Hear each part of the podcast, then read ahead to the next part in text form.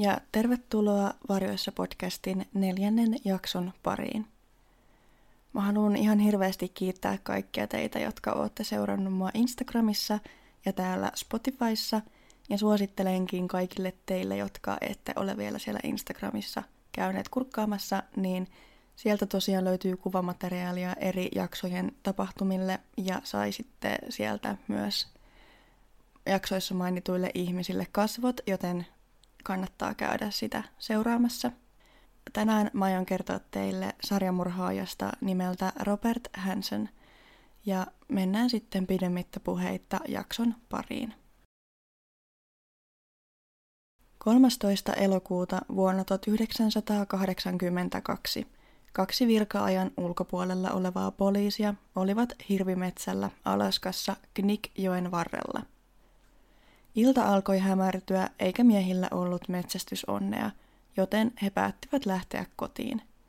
Kuitenkin jokin maassa kiinnitti heidän huomionsa. Miehet tutkivat löytöä ja tajusivat löytäneensä ihmisen jäänteet. Poliisit astuivat kauemmas jänteiden luota, etteivät tuhoaisi mitään todisteita, jos kyseessä olisi henkirikos. Seuraavana päivänä rikospaikkatutkijat saapuivat – Alue tutkittiin tarkkaan ja siihen kului monta tuntia. Lopulta osattiin tunnistaa jäänteiden kuuluvan naiselle ja uskottiin hänen olleen kuolleena jopa kuusi kuukautta. Alueelta löytyy myös luoteja ja saatiinkin selville, että naista oltiin ammuttu kolme kertaa. Todisteita löytyy myös viittaamaan siihen, että naisen silmät olivat sidottu. Nainen tunnistettiin 23-vuotiaaksi Sherry Moroviksi. Hänet oli viimeksi nähty 17. päivä marraskuuta vuonna 1981. Sherin ystävät kertoivat naisen lähteneen tapaamaan miestä, joka halusi valokuvata Sheriä, ja tästä hän saisi 300 dollaria. Poliisit uskoivat, että kyseisellä miehellä oli osuutta Sherin kohtaloon – Alueelta oli kadonnut muitakin naisia, ja he kaikki olivat joko eksoottisia tanssijoita tai prostituoituja. Seri oli juurikin tällainen tanssija. Mä en tiedä, tarkoitetaanko tällä eksoottisella tanssijalla stripparia, koska lähteissä käytettiin juurikin nimitystä eksoottinen tanssija tai yläosaton tanssija, joten käytän nyt sitten tätä eksoottista tanssia, etten aiheuta hämmennystä, jos ne eivät olekaan sama asia – Seri yhdistettiin kahteen aikaisemmin vuonna 1980 löytyneisiin naisten ruumiisiin, jotka löytyivät samanlaisissa olosuhteissa. Toinen heistä löytyi rakennustyöläisten toimesta eikä naista koskaan tunnistettu. Hänestä käytetään nimeä Eklutna Annie. Toinen oli eksoottinen tanssija nimeltään Joanne Messina. Tästä Eklutna Anista on tehty tällainen kuva, miltä hän näyttäisi. Ja voin tämän kuvan laittaa podcastin Instagramiin, jos haluatte sitä käydä katsomassa. Seuraavat tapahtumat sijoittuvat Anchorageen, Alaskaan. Kesäkuun 13. päivä vuonna 1983 Robert Junt oli tavallisen tapaan ajamassa töihin rekallaan. Yllättäen tielle juoksi nuori nainen vähissä vaatteissa ja kädet käsiraudoissa. Robert pysähtyi ja päästi hätääntyneen naisen autoonsa. Nainen oli paniikissa ja pyysi miestä viemään hänet lähimmälle puhelimelle. Robert ajoi naisen Marsh Inn motelliin, jossa hän hyppäsi rekan kyydistä, juoksi sisälle, anoen virkailijaa antamaan tälle luvan käyttää heidän puhelinta soittaakseen poikaystävälleen. Big Timber motelliin. Lähteissä puhuttiin, että hän halusi soittaa joko poikaystävälleen tai sitten parittajalleen, ja mä en ole ihan täysin varma, että kummasta nyt oli kyse, joten mainitsin sen takia myös tämän parittajan tässä, että jos olikin kyse hänestä. Samalla Robert jatkoi matkaansa töihin, jossa soitti poliiseille ilmoittaakseen, tästä käsiraudoissa ja ilman kenkiä juoksevasta naisesta. Poliisit saapuivat motellille, jossa heille kerrottiin naisen lähteneen taksilla Big Timber motelliin. Angritsin poliisit saapuivat kyseiselle motellille ja he löysivät naisen huoneesta 110. Hän oli edelleen käsiraudoissa ja yksin. Kuka tämä nainen oikein oli? Cindy Paulson oli 17-vuotias seksityöntekijä, jolla oli tapaaminen miehen kanssa. Cindin noustessa miehen autoon tämä lukitsi hänet käsirautoihin ja uhkasi aseella. Mies vei Cindin kotiinsa Muldoniin. Siellä mies raiskasi ja kidutti Cindyä talonsa kellarissa. Mies lopulta vei Cindin jälleen autoon ja kertoi vievänsä hänet mökilleen. He ajoivat lentokentälle, jossa miehellä oli oma pienkone. Miehen laittaessa konetta valmiiksi, Cindy tajusi tilaisuutensa karata. Nainen juoksi autosta niin kovaa kuin pystyi läheiselle tielle, josta tämä alussa mainittu Robert Jant nappasi hänet kyytiinsä turvaan. Cindy kertoi poliiseille tarkan kuvauksen miehen lentokoneesta, mallin, värin ja jopa koneen pyrstössä olevan numeron. Koneen omistajaksi paljastui mies nimeltä Robert Hansen. Cindy myös tunnisti hänet poliisien näyttämistä kuvista. Mutta Robertin kaksi ystävää antoivat tälle tapahtumien ajaksi alipin, joten syytteitä ei voitu nostaa. Syyskuun toinen päivä 1983 löytyi kolmas ruumis Knikjoen lähettyviltä. 17-vuotias Paula Golding. Myös Paula oli eksoottinen tanssija ja prostituoitu. Paula oli ollut kateissa viisi kuukautta ennen kuin tämän ruumis löydettiin. Kuoleman syyksi todettiin myös ampuminen. Poliisit olivat nyt varmoja heidän tutkivan sarjamurhaajaa, ja he ottivat yhteyttä FBIhin. FBIn profiloija John Douglas otti tapauksen käsittelyyn profiloidakseen murhaajan. John Douglas on varmaan monelle tuttu nimi, sillä muun muassa Netflixin Mindhunter-sarja perustuu häneen ja John on urallaan haastatellut monia sarjamurhaajia tutkiakseen heidän syitä teoilleen ja heidän käyttäytymistään, ja siihen myös tämä kyseinen sarja perustuu. Suosittelen tätä lämpimästi jos ette ole vielä katsoneet. John profiloi murhaajalla olevan alhainen itsetunto, aiempaa kokemusta naisten torjunnasta ja hänen olevan hyvä metsästäjä.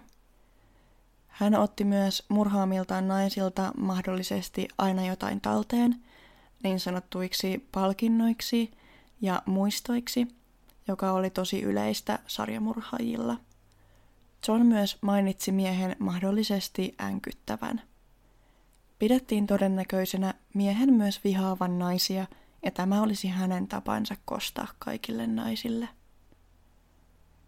Monet epäilivät edelleen Robert Hansenillä olevan yhteyttä murhiin. Douglas epäili, että Robertin ystävät olisivat valehdelleet hänelle alipin, ja hän ehdottikin, että miehet otettaisiin uudestaan kuulusteltaviksi. Lopulta Robertin ystävät tunnustivatkin valehdelleensa. He eivät ole tietoisia, että mistä Robertia oltiin syytetty, eikä tienneet, että kyse oli näinkin vakavasta asiasta. Syyskuun 23. päivä poliisit ajoivat Hansonin työpaikalle odottamaan tämän saapumista. Robert oli töissä tosiaan leipomossa, minkä hän itse omisti. Poliisit pyysivät Robertia tulemaan laitokselle vastaamaan muutamaan kysymykseen. Haastatteluhuone oltiin laitettu valmiiksi John Douglasin ohjeiden avulla. Näitä John Douglasin ohjeita, niin mä en löytänyt tarkkaan, että mitä kaikkea siellä haastatteluhuoneessa sitten oli, mutta kun on tämän Mindhunter-sarjan katsonut, niin voin kuvitella, että huoneessa oli mahdollisesti todella paljon näille murhatuille naisille kuuluvia tavaroita, jotka voisivat aiheuttaa jotain reaktioita Robertissa. Samalla kun poliisit jututtivat Robertia, oli toisaalla tutkintakäynnissä Robertin kotona. Poliisit olivat tosiaan etsimässä todisteita täältä. He löysivät talon ullakolta useita aseita, joka ei itsessään ollut mitenkään outoa, ottaen huomioon, että Robert oli metsästäjä. Ullakolta löytyi myös kartta, johon oli merkitty useita paikkoja juurikin tämän Knikjoen varrelta, mistä naisten ruumiit olivat tosiaan löytyneet. Poliisit löysivät myös naisten koruja ja jopa joitakin kadonneiden naisten henkkareita. Ja nämä oli tosiaan näitä mahdollisia palkintoja ja muistoja, joita sarjamurhaajat tykkäävät ottaa heidän uhreiltaan. Myös murhaase löytyi. Poliisit soittivat asemalle ilmoittaakseen löydöstään. Kuulusteluissa Robert ei kuitenkaan suostunut tunnustamaan tekoja. Todisteet olivat kuitenkin sen verran hyvät, että lopulta Robert suostui tekemään diilin, jossa hän tunnustaisi neljän jo löytyneen naisten murhat, kunhan asiasta ei puhuttaisi medialle eikä hänen perhettään sekaannutettaisi asiaan. Robertilla oli tosiaan vaimo ja kaksi lasta. Nyt mä kerron teille vähän tämän Robertin taustoja. Robert syntyi Eastervillissä Iowassa vuonna 1939 vanhemmilleen Christian ja Edna Hansenille. Christian oli todella tiukka isä ja he eivät lähteiden mukaan Robertin kanssa tulleet toimeen kauhean hyvin. Robertin isä myös omisti leipomon, jossa Robert joutui tekemään isänsä käskystä monen tunnin työvuoroja, halusi tämä tai ei.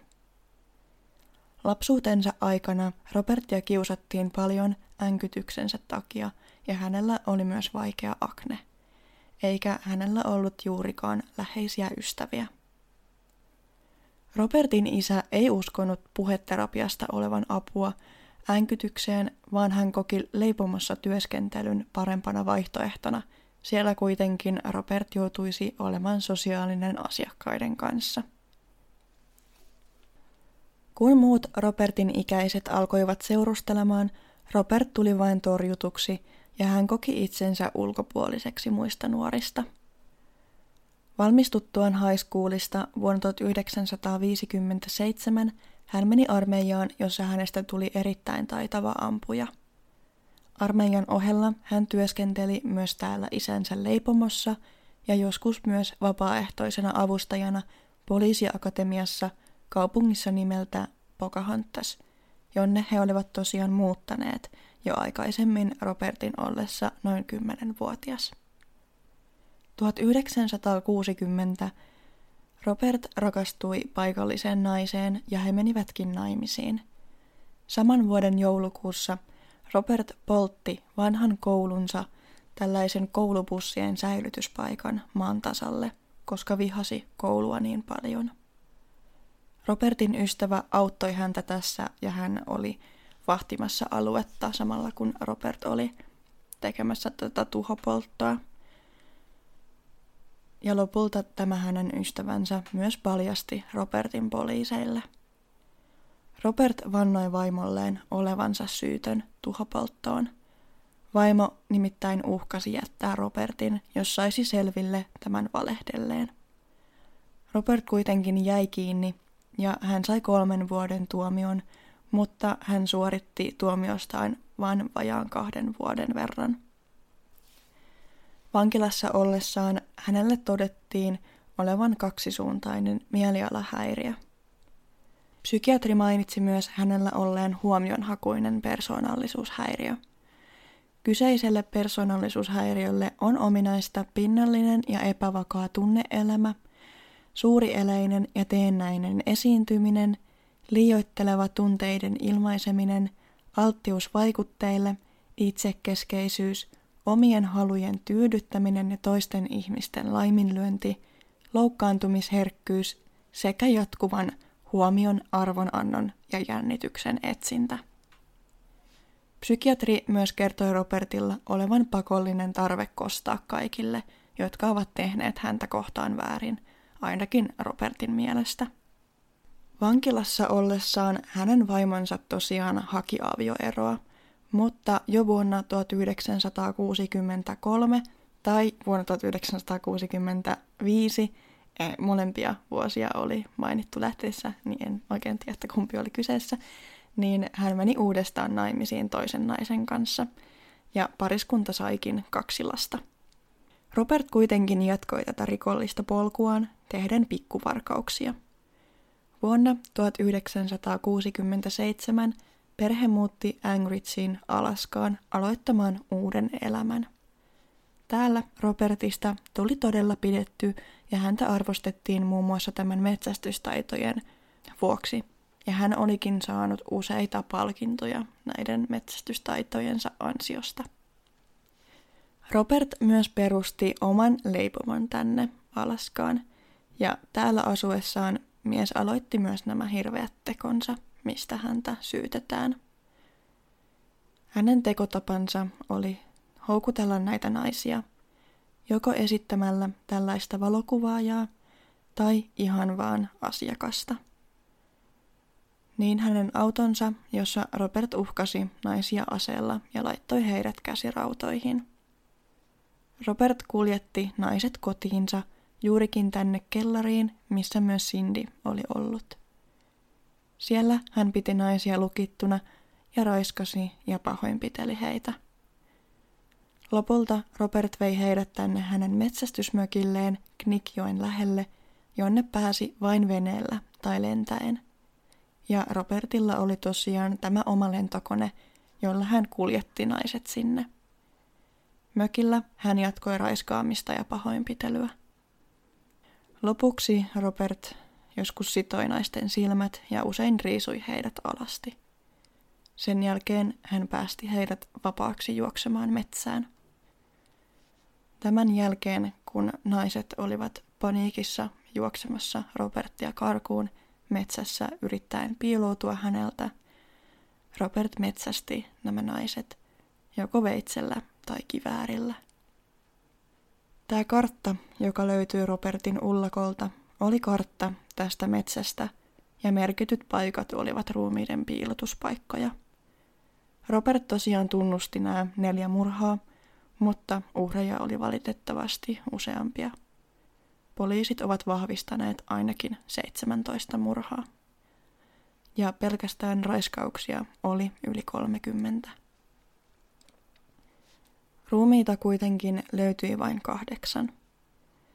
Jotkut naisista eivät tosiaan tulleet surmatuiksi, vaan pelkästään raiskatuiksi. Ja tähän vaikutti se, että jos naiset suostuivat Robertin pyyntöihin ja olivat tottelevaisia, niin heillä oli suurempi todennäköisyys päästä vapaaksi. Kun taas jos naiset torjuivat tai jos Robert koki tulevansa torjutuksi, niin silloin hän murhasi heidät tällä hänen metsästys, metsästystyylillään. Helmikuun 27. päivä 1984 Robert Hansen tuomittiin 461 vuoden vankeuteen. Robert kuoli elokuun 21. päivä vuonna 2014 75-vuotiaana. Tässä oli tämän päivän tapaus. Tule ihmeessä kertomaan omia ajatuksia tapaukseen liittyen mulle esimerkiksi Instagramiin at varjoissa podcast, josta löydät myös kuvia tapaukseen liittyen, myös sähköpostilla varjoissa podcast at gmail.com muhun saa yhteyttä. Tämä oli todella, todella kamala tapaus ottaa ensinnäkin selvää ja katsoa näitä dokumentteja, koska tämä on jotenkin niin järkyttävä tapa murhata nämä naiset ja mulle tulee enemmänkin tästä mieleen joku Criminal Mindsin jakso. Ja e, jotenkin ei, en halua edes kuvitella, miltä näistä naisista on tuntunut, kun he ovat juosseet Robertia pakoon henkensä edestä. Kiitos kun kuuntelit ja kuullaan taas viikon päästä. Moikka!